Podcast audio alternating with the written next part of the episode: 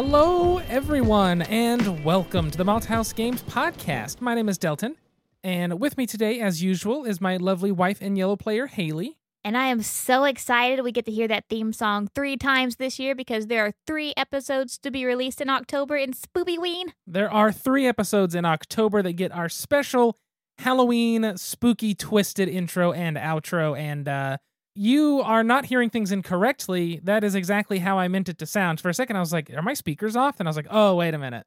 So I have been waiting for that theme for months, for probably the last like three episodes, and been like, it's almost Spoopyween time. It's almost time for the spooky for the spooky intro. And Delton has been saying stop, but now he can't say stop because we got a whole month of Spoopyween spectacular ganzas. We do. This is episode number 102 of the Malthouse Games podcast. Thank you so much for joining us for this wonderful podcasting occasion. Since it is kicking off Spoopyween, as we like to call it, we have to, of course, have a pumpkin ale here on the show. Now, this is the same pumpkin ale from Dogfish Head we had last year, but we went ahead and gave it a pass and got another one because very, very rarely, whenever I get a like a six pack of seasonal beer, typically I have one six pack of it and I'm good till the next year. But this was one that we kept going back again, back again, back again. And I think we bought our last six pack at the beginning of November last year before it was off the shelves. Probably, but that's because Dogfish Head has such good beer. This is the best pumpkin ale I've ever had, and I hope that this year it compares to last year's because last year's was delicious. Hopefully, the only thing different about this year's is the label. Last year it had some spooky crows and little top hats. This year it has a spooky pumpkin who looks like he's alive. Kind of a zombified pumpkin with glasses. This is Dogfish Head's Punkin Ale, P U N K I N, the Pumpkin Ale. It is a brown ale brewed with pumpkin and spices, 7% alcohol by volume, and it comes in 12 ounce glass bottles. So the color is a nice amber, like a really, really perfect amber color. It's almost on the orangey side too, which is fitting. It is fitting, very much so. Mm. It smells like a brown ale where it's like a little bit sweeter, a little bit more toned down, but you get a little bit of that spice smell. So if you like pumpkin spice, this is the beer for you. If you like beer, this is the beer for you. If you like pumpkins, this is the beer for you because It tastes like frickin' pumpkin pie if pumpkin pie toned the spice back a little bit, mm. right? You get enough true pumpkin flavor in the beer that it's not just overpowering pumpkin, but it's also not overpowering with the spices, which happens sometimes. So I feel like a lot of the commercial pumpkin beers, it's like, here's our beer, but we added a shit ton of pumpkin spice to it. Enjoy. And Yes. it really doesn't taste like the beer was made to be pumpkin spice. It feels like it's flavored. This tastes like it was brewed to be a pumpkin spice ale. And it is, that's exactly what it is. It is, tastes like it's brewed with pumpkin, that the spices were Controlled, controlled. I think, is a good term. Yes, that's a good way to put it. They they didn't throw them in super liberally to where it's just flooded, but they didn't hold back enough to where you're like, I can't really get any of that. I think they just nail the level. If this pie were on the Great British Bake Off, it would get a handshake from Paul Hollywood. Probably so. It's fantastic. We love this beer, but of course, I don't think I've ever had anything from Dogfish Head that I haven't liked. Oh my God, no. Everything they do is great. If you see Dogfish Head, get it. Yeah, they're uh they're just a great brewery brewery, brewing company, however you want to phrase it. I believe they're out of Delaware. Yes, Milton, Delaware. One day I want to go tour Dogfish Head. Same. Take me with you. I know. So yes, episode 102, the first episode here for the Spoopy Ween holidays, the October scary movie-a-thons and horror themed board games galore. That's basically what we're all about for this upcoming month. As of the release of this episode, uh, we will have finalized our 100th episode beer glasses that we're going out to patrons. They are currently in Colorado en route to Oklahoma. Yes, at the time we're recording this, which is Tuesday night, uh, before the episode releases, uh, the beer glasses have not arrived. They were supposed to be here Sunday night. They got delayed in Wyoming. Uh, they passed through Colorado early, early this morning, so I'm hoping to get them either tomorrow or Thursday. They told me it'd be here by the end of the month. Uh, we will see if they get here by the end of the month. But I'm very excited for that. Very excited to get those out. Uh, so I guess I should say a thank you to all of our patrons who have either joined up or stuck with us to get that 100th episode special beer glass that uh it's going to be fairly simple but I'm very happy to have it because there's only 24 in existence. Yes, we will not be making any more because Nope. the 100th episode has passed. Exactly. But if you want to pick up a beer glass that has our logo on it or a t-shirt something like that, you can head to our Teespring store shop at malthouse sorry, shop.malthousegames.com. There's also fanny packs I don't know the quality of the fanny packs, but there are also fanny packs. in 12 different colors. But yes, a big thank you shout out to our patrons uh, that back us on patreon.com slash malthousegames. Thank you to Allison, Alan, Jesse, Catherine, Cliff, and Jennifer. Thank you all so much for backing in, at a level in which you get shouted out on the podcast. Uh, it's very helpful for us to have people on Patreon because we can keep upgrading the podcast, which is why Haley has her microphone that was uh, an upgrade last episode, but we are fine tuning, tweaking, making sure it sounds as good as possible. And we have also put a brand new processor in my computer to make sure that editing is a little bit smoother on me. And since we're back here recording and editing and everything's done through that, that felt like a valid and honestly needed upgrade. Thanks to that new processor, Delton's editing time is cut down by a lot. So now he can start helping me making Sunday morning breakfast. Exactly. It really does help me cut it down because uh, it's amazing how much smoother my editing process is now. And I've only been able to play with it. This episode will be the true test. But yes, with that being said, uh, what have we done in the past like two weeks? Oh man, I had some adventures. How so? So, first of all, we took my four year old niece to the trampoline park, and my sister thought it was a good idea to buy two hours. And we jumped and we jumped and we jumped, and I was like, oh man, I am so tired. What a great time that was. And I said, Riley, that was fun. She goes, yeah, it was. I said, how much time do we have left? She goes, Haley, it's been 22 minutes.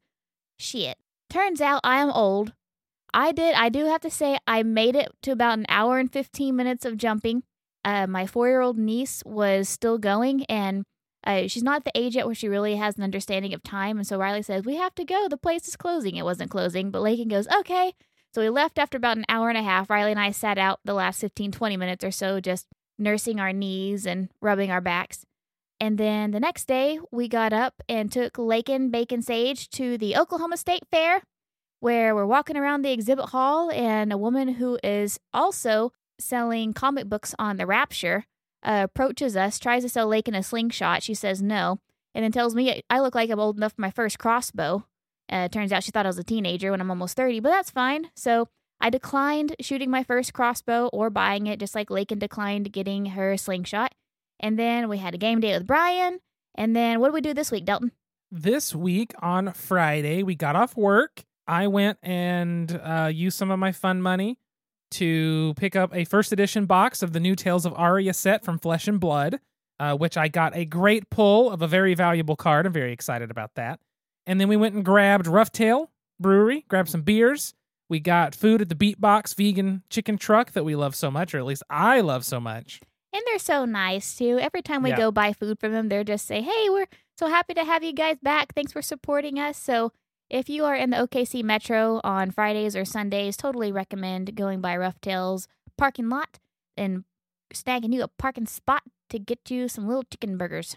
They're very good. It's a vegan chicken truck. Very, very good chicken. I haven't had their wings yet, which is the same chicken mixture, but you know, done up in smaller bites. You can have it tossed in buffalo sauce, whatnot. Uh, I need to do that. We did that. Uh, what else did we do? Then we went to go shop for Spoopy Ween. We did. I got an awesome Killer Clowns from Outer Space mug for work. Uh, it is gigantic, holds way too much coffee. It really should be just a tea only mug, but it is my coffee mug, and I love Killer Clowns from Outer Space. So here we are. And I got six pumpkins. Yeah, we bought six pumpkins, four orange and two white to decorate the front porch, along with a gnome from Haley's friend Caitlin. And the house is looking spooky. I think once I clean up more of the limbs on the side of the house, the big sticks that I'm leaving. So essentially, to make this easier on the listeners, uh, if you cut a tree limb down, imagine you're peeling off all the small stuff to throw away, but keeping the main, I guess you could call it main limb, The branch. the branch. I'm going to take all those and we should do something in the front yard that's very like Blair Witch Project esque and like put them Oh. together and have them just chilling up front. And then we should do some sort of like witches pentagram thing on the sidewalk. Ooh, we're gonna get the cops Like, called on us by it's our gonna be Edmond neighbors. spooky. It's gonna be great. I'm excited for that. We, I am too. we did that. Got to get my bat wreath out. We also got to see Shang-Chi. I don't know if we talked about that on the podcast yet. Oh, we haven't. That was a very enjoyable film. it was very fun. I do not follow Marvel movies and have never been a big fan of Marvel movies. I really liked this one a lot.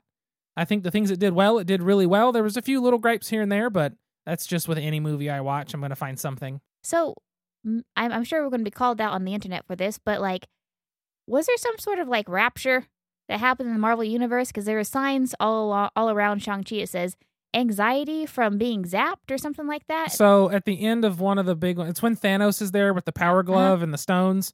At one point, he snaps and kills half of the population of Earth. it's Ah, that they I ended can't- up coming back, I believe. Um, all but like you know, spoilers. uh, Iron Man's dead for good, and I think there's a couple Ah. other people, but he was as a sacrifice or something like that. I don't remember because I didn't watch it. Anyway, he snaps and kills half the Earth, and then they come back because I think Iron Man takes the glove or something. I have no idea. Again, didn't watch it, but so people are stressed out. So it's cool that they have a continuation. Uh, Shang-Chi is part of that Marvel Cinematic Universe where it's all woven together. So that's why there were so many references and spoilers. Um, ben Kingsley, the actor that they find in the cave that has the little fuzzy creature dude, he somehow, I don't know how, somehow he ties into some other movies. Don't know. So yeah, So I'm just going to tell my niece that that's the story of Revelation right there. What you just said. she just has to go watch it. No, we'll just we'll just narrate it to her. Oh, okay. Just like tell her, just like those little Bible stories you get as a kid, where you Yep. just tell the stories. Just tell her that story. That's the story of Revelation. That's- Thanos. that sounds good. Thanos Yeah. snapped his fingers and boom, we gone. We're gone. Yeah. That sounds fine. I'm okay with that. But we saw that movie, enjoyed that movie. Um, I've been watching scary movies again to get back into it. Uh, have watched several. I'm blanking on all of them. Black Christmas. I watched the first Black, the original Black Christmas from '74, I believe it is, which is phenomenal. We watched Carrie, which not my taste, still entertaining, but not really for me. Uh, Roman Polanski movie. we watched Rosemary's Baby, which was great. It feeds. It, it does such a great job representing the anxieties of being a woman, and so many ethics violations by that doctor. Oh, for sure. But man, it was ooh, it was like the scariest movie without a lot of scary parts. Yeah. It was just tension building the whole time. That was a very good movie. Uh, I finally watched Ichi the Killer. Uh, if you've never heard of it, don't. Um, if it's something you know about and are curious to watch, you'll probably be all right. Uh, it is not a movie I would recommend unless you already know of its existence and want to watch it already or are curious as to what it is. I will never watch this movie. No. I saw about 13 seconds of it. No. Yeah, don't. Uh, read read the review of it on Roger Ebert's website. I don't know the guy's name who reviewed it. Gave it four stars, which is their top score. Read his review if you want to know more. It's very very strange by director and uh, I believe he does most of the screenplays. Takashi Miike from Japan. Uh, anyway, we're gonna watch more scary movies, more stuff. It's October coming up. I feel like at this point I'm already rambling. Little adult Delton know, for the rest of the month, we're just going to be watching Nightmare Before Christmas on repeat. No, thank you. We can watch it once, but not on repeat. With that being said, let's move on to the game. Oh, here's the door. It's straight ahead. It's it's a game. So the game for this episode, I believe we have mentioned several times in the past. We definitely mentioned it on some really really early episodes or maybe spooky themed games last year. It was definitely on our spooky themed games episode. Okay, so we have mentioned it, but we've never truly covered it. So we decided we're going to go ahead and cover it today on this episode. Uh, so the game for today is Pumpkin Patch Bad Seeds, published by Brouhaha Games. The design is Travis Drake and Tim Eller. Solitaire design is Ian Richard. Art is Victor Koch. Graphic design is Travis Drake, Tim Eller, and Victor Koch. Writing is Calvin Wong. Translation Daniel Kern and Vincent Becker. Font Christopher Hansen and printer is Bongwee Games. So Pumpkin Patch Bad Seeds was a Kickstarter from Brouhaha Games that I backed. It's been years now. I feel like it's been a long time, I think it was probably three years ago. probably So if, that- if not before. We met Travis right after we uh, backed it on Kickstarter. Yes, we met him at Gen Con. Very nice guy, very bright guy. Yes, I have not talked to him in a while. His hair is much longer than it is now, but I believe they have a new game coming soon. Uh, I'll have to verify that and look, but we'll have to check into that. Uh, but this is from Travis. So, Pumpkin Patch Bad Seeds is a game for one to three players, which is a very odd number of players for a game. However, with the current situation and peeper peepers peoples. That's my uh, Jeepers Creepers. Where'd you get those peepers? Uh, spooky movie. Four people having different levels of comfort right now with the pandemic and everything like that. A game that holds one to three players is like perfect for at home with a significant other, a friend or two, a small family. I feel like it kind of fits that little niche of we don't need this to go up to six people. We just want to play two or three and have a good game. This game is designed for that number, one to three players. It's also a great purse game. It is a great purse game because it's literally a deck of cards in a box with like three little tokens. So very easy to fit into a pocket, a purse, something like that. You could probably cut down uh, somehow to make it a back pocket game if you wanted to. Anyway, Pumpkin Patch Bad Seeds has a very simple premise. There are cards numbered one through eight. One are the little seedlings, which is the basic uh, beginning of a plot, which is like a plot you could plant things on. And then they go up two through eight, all the way till eight being the biggest pumpkin, the biggest, baddest. That once that card is played, the game is over and the person with the most points wins. The way the game's going to work is you start out with five plots on the board, four of the level one and one of the level three.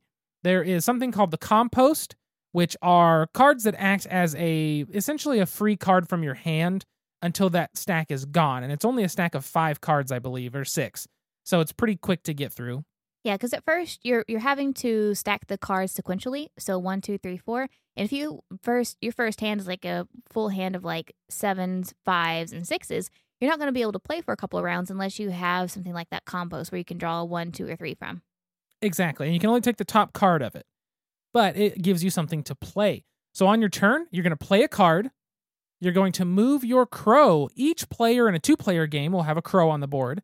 Otherwise, in a three player game, I believe you get to just pick a random crow and you move the crow and it will block uh, one of those plots from being able to have something planted on it. So, as Haley said, you have to play these cards sequentially. If there's a one, the only card that you can place on top of that plot is a two. If there's a two plot, the only thing that can go on top is a three. If there's a three, it has to be a four, and so on. So, you will play a card, you'll move your crow, which will block a plot from being able to be played on or moved or anything like that. Uh, it does not prevent scoring based on different things, but it prevents being played on.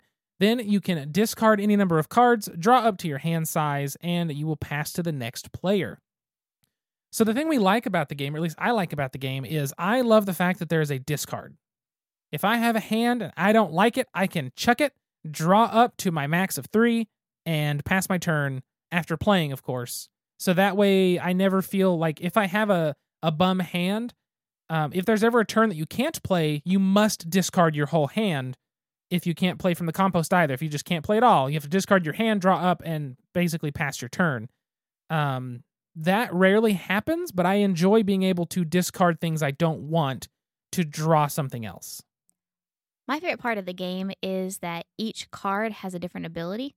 Aside from the ones, like the the ones and the eights are just straight points. Yeah. But for example, I think it's number six. Number six gives you, if you play a six pumpkin, it gives you three points. But it also allows you to move anyone's crow. So I can move Delton's crow um, to something I want in a couple of turns because that means on his turn he has to move his crow off of the plot that I want. Yeah. So there is a little bit of rules, a little bit of manipulation with those cards, but it's not a lot to keep up with. Like the the rules and the special powers of the cards are not anything crazy. It's like move a crow, score extra points, uh, score this pumpkin if it's next to sequ- sequential pumpkins, uh, score all the orange pumpkins in a row, score all the white pumpkins in a row. It's very simple, but there's a little bit of strategy with each of them. Oh, definitely. You have to plan these things out. If I've got the uh, number four pumpkin and I play it on top of a three, the number four pumpkin says for each like continual pumpkin in value, you get a point. So if I play that four on top of a three, and then in a an actual pattern, a path, I should say, if there's a path you can follow where you can go from a one to a two to a three to that single four and to a five, that's five points. So that's a lot of points in this game. If you're doing five points, Haley had several turns of like five points, five points, five points, five points, and just left me in the dust. But uh, there are stuff like that, or I believe it's the uh, I can't. Is it Jack Be Little the two pumpkin? Yes. is like for continuous orange pumpkin. So if you place it next to another orange pumpkin that happens to be next to another orange pumpkin that's next to another orange pumpkin, that's four points for connecting them. So you can try to plan and block people from ruining your strategy by moving your crow. But like Haley said, depending on what they're playing, they can move your crow or just block you depending on what they're thinking. And really the strategy only goes turn by turn. You're really you're probably not going to plan two or three turns in advance in this game.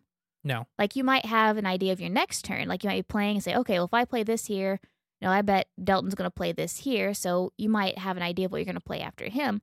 But you're really not forward thinking too long. I wouldn't think so. At least I don't because not only do I have to play a card and move my crow to block a space, you're going to play on a space and move your crow to block a space. So it, it is with basically with four between your turn and your opponent's turn with four plots changing, whether it be a card being played or a crow blocking or unblocking. I guess you could look at that as six plots changing every turn or every two turns. So until your next turn. That's a lot that changes and alters between the turns for you to try to have a really long term strategy. It really is about how can I maximize the cards in hand right now or maybe next turn.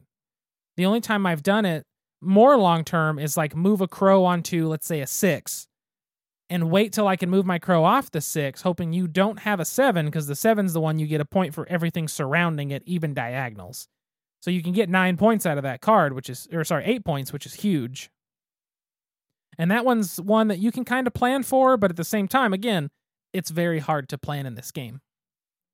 Wouldn't necessarily say it's hard to plan, but it's not necessary. I don't think it's necessary to plan more than a turn or two. I, I mean, it's it's hard to plan longer turns. Yeah. Because the game state changes so rapidly. It does, because you can literally. Uh, there's some cards that allow you to move plots. There are some cards that allow you to replace plots. There are some cards that allow you to zap plots and get all the points for that plot. Like there's there's a lot to do um, that allows you to manipulate the board. There's a lot to do that allows you to uh, rescore things. Um, and so there's a, a, lot that can change between turn to turn, but not really a lot to keep up with, which I like. It's very simple to play. It really is a simple to play game. Uh, it's got enough strategy to keep you entertained, and we have to talk about, talk about the artwork. The artwork is Yes. awesome in this game. Delton actually uh, filmed a bit of it on his TikTok. Yes, we do have a TikTok now where I hit Haley with surprise reviews. I essentially come around the corner, I try to make sure she doesn't notice, and I ha- just hand her a game and say, review it. And I make her uh, give us some sort of review. Whatever she wants to say in that moment is what goes on. There is no pre planning, there is no preparation. I just go grab a game, try to somehow sneak to her, and just hand her the game and say, review it. And uh, that's the reviews on our TikTok as well as some other little videos. But I did make one showcasing some of my favorite artwork from Pumpkin Patch. So you should follow us at Malthouse Games on TikTok and give us some likes and subscribe. You should start doing that random review with beers. Hand me a beer. Review it. Uh, that would be a lot of beers. We have enough games to do this for a while. We got a beer. well, here's the thing. This is a random aside from the game, but uh, we talked about trying to find, you know, video content that's easier to make, less stressful, but can still be entertaining. And I think that as much as I dislike like dislike TikTok, there we go. As much as I dislike TikTok as like a platform for myself as a user, Because we're grieving Vine still, yeah, kind of. like all Um, millennials. As a creator, you can't argue with the views that TikTok tends to get, as well as the ease and functionality of their app for recording and editing and creating those videos. Honestly, they've nailed it with like, here's how you edit. Here, you can add sound, you can add voiceover, you can add these stickers. Like, I feel like they've taken what other apps have done and made the editor really good. So I feel like this is something that we should keep dabbling into and keep moving forward in because it's fun, it's easy, and I think that it's a way to do some content that we want without the time sink and dedication. Plus, it's been really fun to make these TikToks. It has. It has also been fun to do these short kind of videos and be like, all right, we nailed it. Check it out. Yeah. Anyway, Pumpkin Patch has been fun. It's a cute card game with adorable and still spooky themed artwork. It does, at least this version, and I'm assuming the regular version comes with it as well.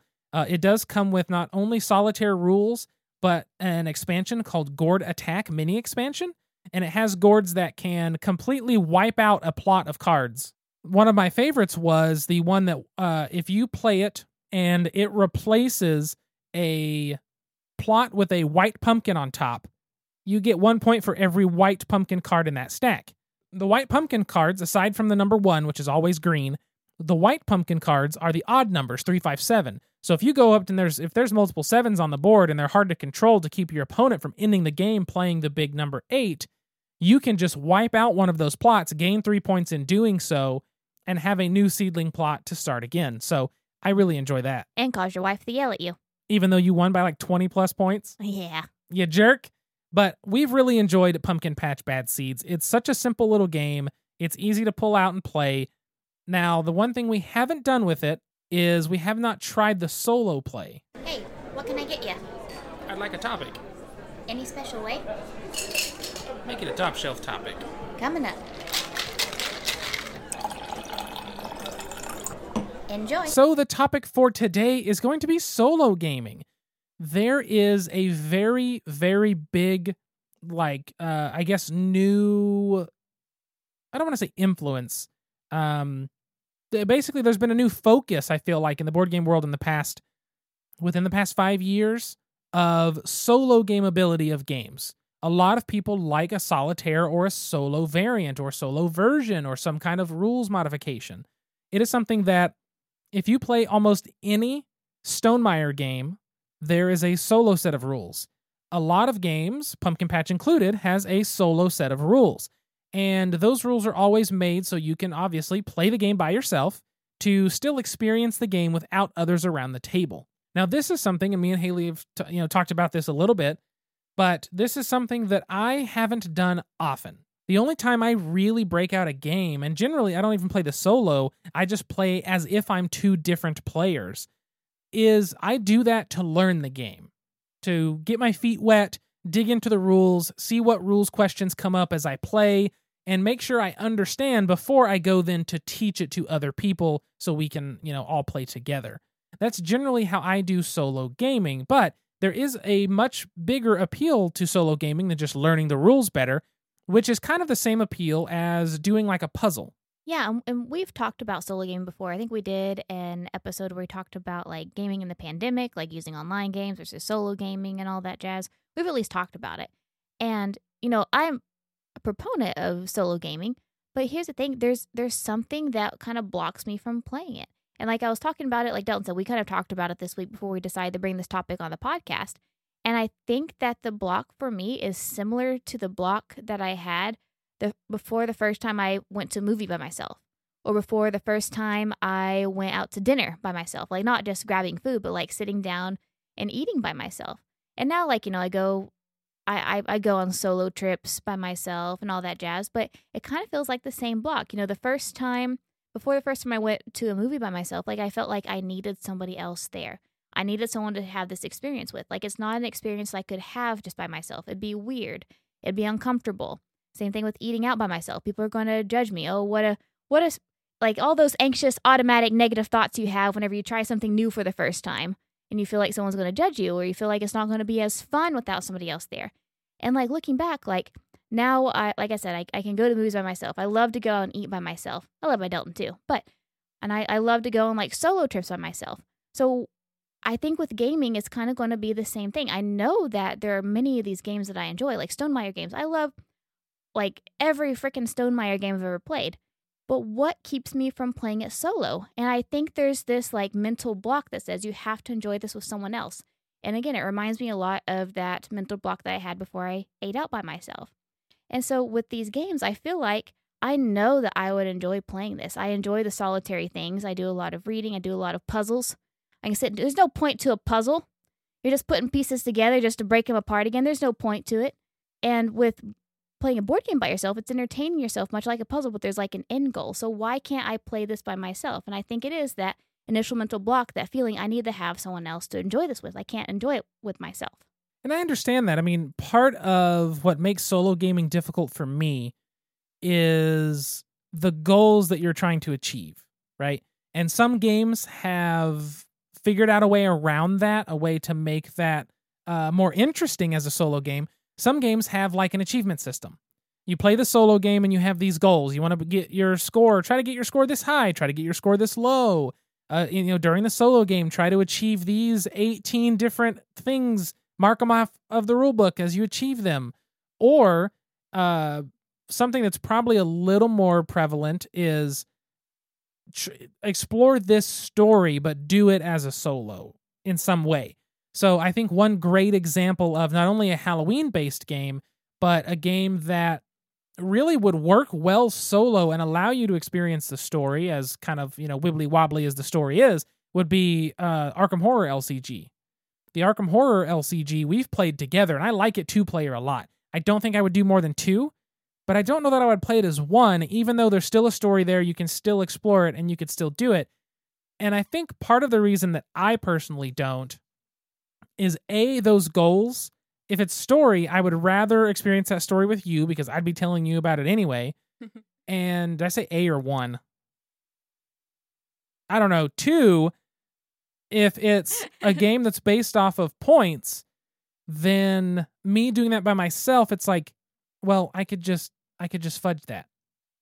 You know what I mean? Like, oh, I played that turn wrong. I'm gonna take that turn back and redo it. Like, it's like a puzzle. If you if it is like a puzzle, like it, it sort of is, you can always try a piece and put it back and take it off and put it back, and you don't have that kind of need to figure out your turn and go, and it's the next player's turn, and what you've done is set. You can always kind of backtrack. And to me, that takes away some of the fun of being like, oh, drat, I see where I messed up. Next time I'll do better. Because I feel like I wouldn't hold myself to it in a solo game. But then again, I've done it a couple times just to learn a game, and I've not done that. I've just taken it as, oh, okay, that's why this. And then I kind of realized now the game plays this way. But then again, I hardly ever finish those. You just told on yourself. If it wasn't for public accountability, you'd be a cheater. You'd be a swindler. I would be, at least in solo gaming, which is, again, why I don't do it. Yeah. It's just difficult because it's it's something that generally you want to experience with others, but I also do see the appeal, right? I enjoy puzzles. I enjoy figuring out things. I enjoy messing around. I mean, heck, how long have I spent sorting cards and taking apart decks for flesh and blood and sorting them here and logging them and cataloging and doing all this stuff? I enjoy that kind of stuff where I'm just doing it by myself, but it's just hard to get into a board game with that. Yeah, and I think for me, I think that I would really enjoy it. Um, because I do, like I said, I do a lot of solo stuff, and I I feel like because I, I I've heard Cass, for example, Cass, she says that she's played Scythe by herself. Like she took a day off of work. It was a couple years ago. She took a day off of work and just played Scythe by herself all day. And I feel like I would enjoy that too. And I feel like for me, it's just making time to do that. Because I every thing that I've tried solo, I've enjoyed. And I love playing these games. And sometimes you can't play. And during the global panorama, it's hard to find other people to play with. And so I think that it's something that I need to try. And I think I should kind of make it my homework is to try a solo game. Well, at least we know that Pumpkin Patch can do it. Hell yeah, That- brother. that's a simple starter for you. That, that's what I can try. Pumpkin Patch is my homework for Spoopy Ween. I'm going to play Pumpkin Patch by myself. there you go. And I think something you touched on there uh, really hits home for me in terms of solo games, which is when it's finding the time, having the time, sitting down and, and carving out the time. Because when I'm by myself, I would watch a movie, right? I've been I've been trying to watch more and more horror movies and really get into all of that, see new ones, old ones, the best ones, the worst ones. Like I've been really enjoying digging in and uh, finally you know, diving into cinema, as I'm going to put it in a fancier term, uh, but uh, in a lens of the horror genre. I've really enjoyed that. I wouldn't do that if I were playing solo games, right? And I feel like that's the thing is is when it comes time for me to sit down and do something, I've got movies. I've got a list of what 50 plus movies. I'm going to say 75% of them are horror films that I want to see. And a lot of those horror movies, I know you don't want to watch because they're generally gory or something. So I'll watch those by myself. But then there's also the fact, and I know that this is Alan. Hello, Alan, friend of the podcast. Uh, Alan re- always says, why would he play a board game by himself when he could just play a video game and it can do all the upkeep for him? And there are websites such as Tabletopia. There's stuff like Tabletop Simulator that you can play solo games where people have programmed the rules in. That way, it does take care of the bookkeeping, it does take care of the card shuffling. That takes a lot off of you. But at that point, it's essentially now a video game. It's not so much a board game if it's by yourself. So why not dive into something that's even more advanced or deeper another type of video game that you wouldn't experience otherwise, where you could still experience this board game in a physical aspect. So it's kind of difficult because when I have my own free time, I don't want to sit down and play a game. I want to watch a movie. I want to play a video game. I'll play my drums. I'll organize my cards. I'll build new decks. I'll go do yard work very rarely, but still, it, you know, it's that kind of thing. So I feel like solo gaming is tough, but I do applaud the people that do it because there is a massive audience out there for solo games. So it's just a it's a weird topic, but it's something that has grown and grown in the board game world and some people a board game, I wouldn't say its success depends on a solo thing, but I know for Kickstarter, if it has a good solo mode, it definitely helps it. I'm going to join that audience as well. We'll do it. We'll go through our games, find a bunch of them that have solo modes, and we can lead you on your way. And you can let me know how it is, because maybe you found one and you're just like, I like this better than playing with people because of blah, blah, blah, blah, blah. And then I'll have to try it. I like this better than playing with people because I win all the time. Cheater. I caught you. Speaking of something that, uh, you know, I really don't do by myself, let's have another beer. There's not often that I drink by myself anymore. I was going to say, you know, speaking of three player, what's our beer, Delton? Oh, there you go. This is the three way IPA um, uh, from Moonraker. And actually, here's what's funny, Haley. This is a collaboration. Oh. So Moonraker is just one of them. This limited edition seasonal is a collaboration between Moonraker Brewing, Varietal Beer Co., and Fort George. It looks like it's officially from Fort George, which is the brewing company. But the other two are like, uh, you know, they came together and said, let's make a beer. But this is the three way IPA at, it's a 16 fluid ounce can at 7.3% alcohol by volume. Beautiful. It's a cool can too because it's three different kinds of birds and they're all playing different instruments. There is a penguin who's playing the drums. There is a peacock that's playing the violin or the fiddle if you're country. And there's also a b- b- bird playing guitar. What kind of bird is that, Delt? I don't know what kind of bird it is. And the guitar almost looks like a lap steel, but he's holding it like it's a normal guitar. So I don't know what that is. It's probably a country band. I, I do love the penguin that's in the air playing the drums, though. That's adorable. Did you know that prior to the 60s, country bands didn't have drums? I did, yes. I have uh, the, the only if they were big band. If they were big band country, they did, but aside from that, country really did not have percussion. It was it was kind of looked down upon. So that's why uh, folks like Johnny Cash had like a, a dollar that they would put uh, up at the neck of their guitar to kind of use as like a soft percussive, like like literally a dollar bill was folded up in their Yeah. neck of their guitar. It's always neat when uh, musicians find ways to do that to like fill in that space whenever the, you know, the man tells you you can't do it. It's kind of funny though that Johnny Cash wouldn't have pushed that boundary sooner on Right. having a percussionist, but you know, not all music needs it, but some doesn't hurt. I still make the argument that percussion is the backbeat, the backbone of all music. The backbeat is kind of a funny one, but Ah, eh. Just like I'm the backbone of this family. you're the backbeat. Yeah. You're a big purple beat. Just kidding. All right, this is a cloudy yellow beer. It looks like Sunny Delight. It reminds me of like a North uh, uh, uh, New England style hazy. Ooh. That is a strong smelling beer. Very strong smell, a little bit of tartness in the smell. Mother of God. Citrus for sure. Wow. Comes in smooth, starts to hit in the middle, and then once you swallow, that's when all the flavor hits. It, it has an aftertaste of tangerine, though. I feel like a lot of these hazy, you get like a grapefruit or you get Yep. an orange. This is tangerine. Yep, it's kind of a calmer. It's not as not as a uh, it's very how can I put this? It's very strong and it punches you in the tongue, but it does so in a less pungent and less like abrasive way than some heavy IPAs. Mhm. It's not coming in like cutting your tongue. It's just like, hey, I'm here. It's just it lets you know it's there. It's high fiving your tongue. That's actually very good though. It's uh it's smoother than I expected it to be, but it does it has a nice, you know, high amount of hops, a high amount of flavor coming in, but it's really good. It's very soft for an IPA.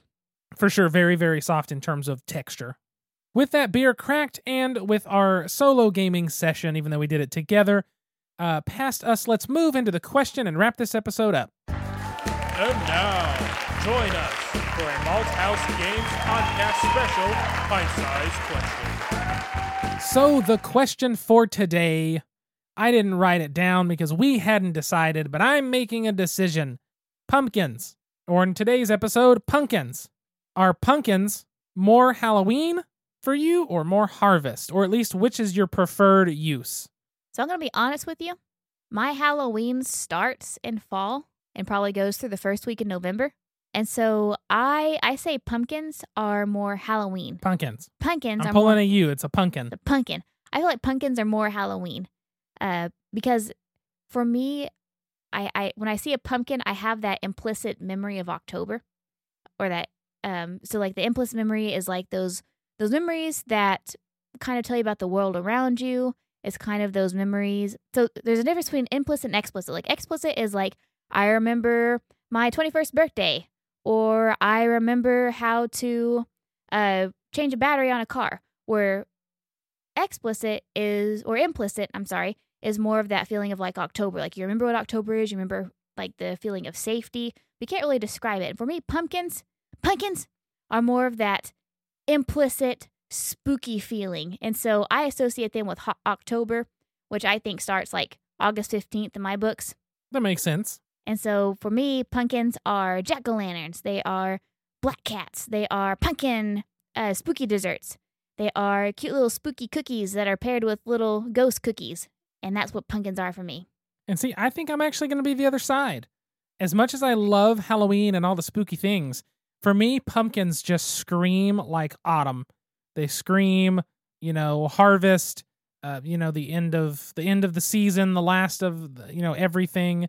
You get your hay and you get your scarecrows and you get all that stuff that comes right before the cold season.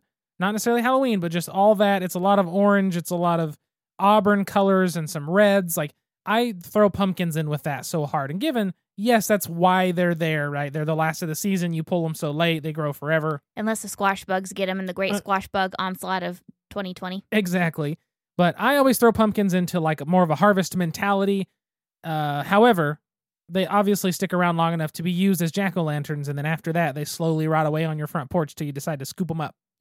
I feel like you and I have both the same timeline of when pumpkins should be celebrated and used, just we have different Yeah. labels.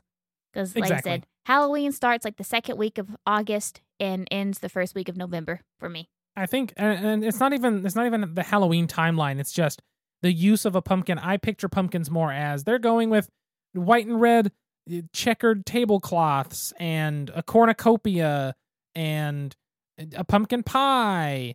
And for Halloween, it's more like Death. you know spooky carved pumpkin with a candle in it and some candy. And I have that, but I think that the other just uh, pushes further out of my brain.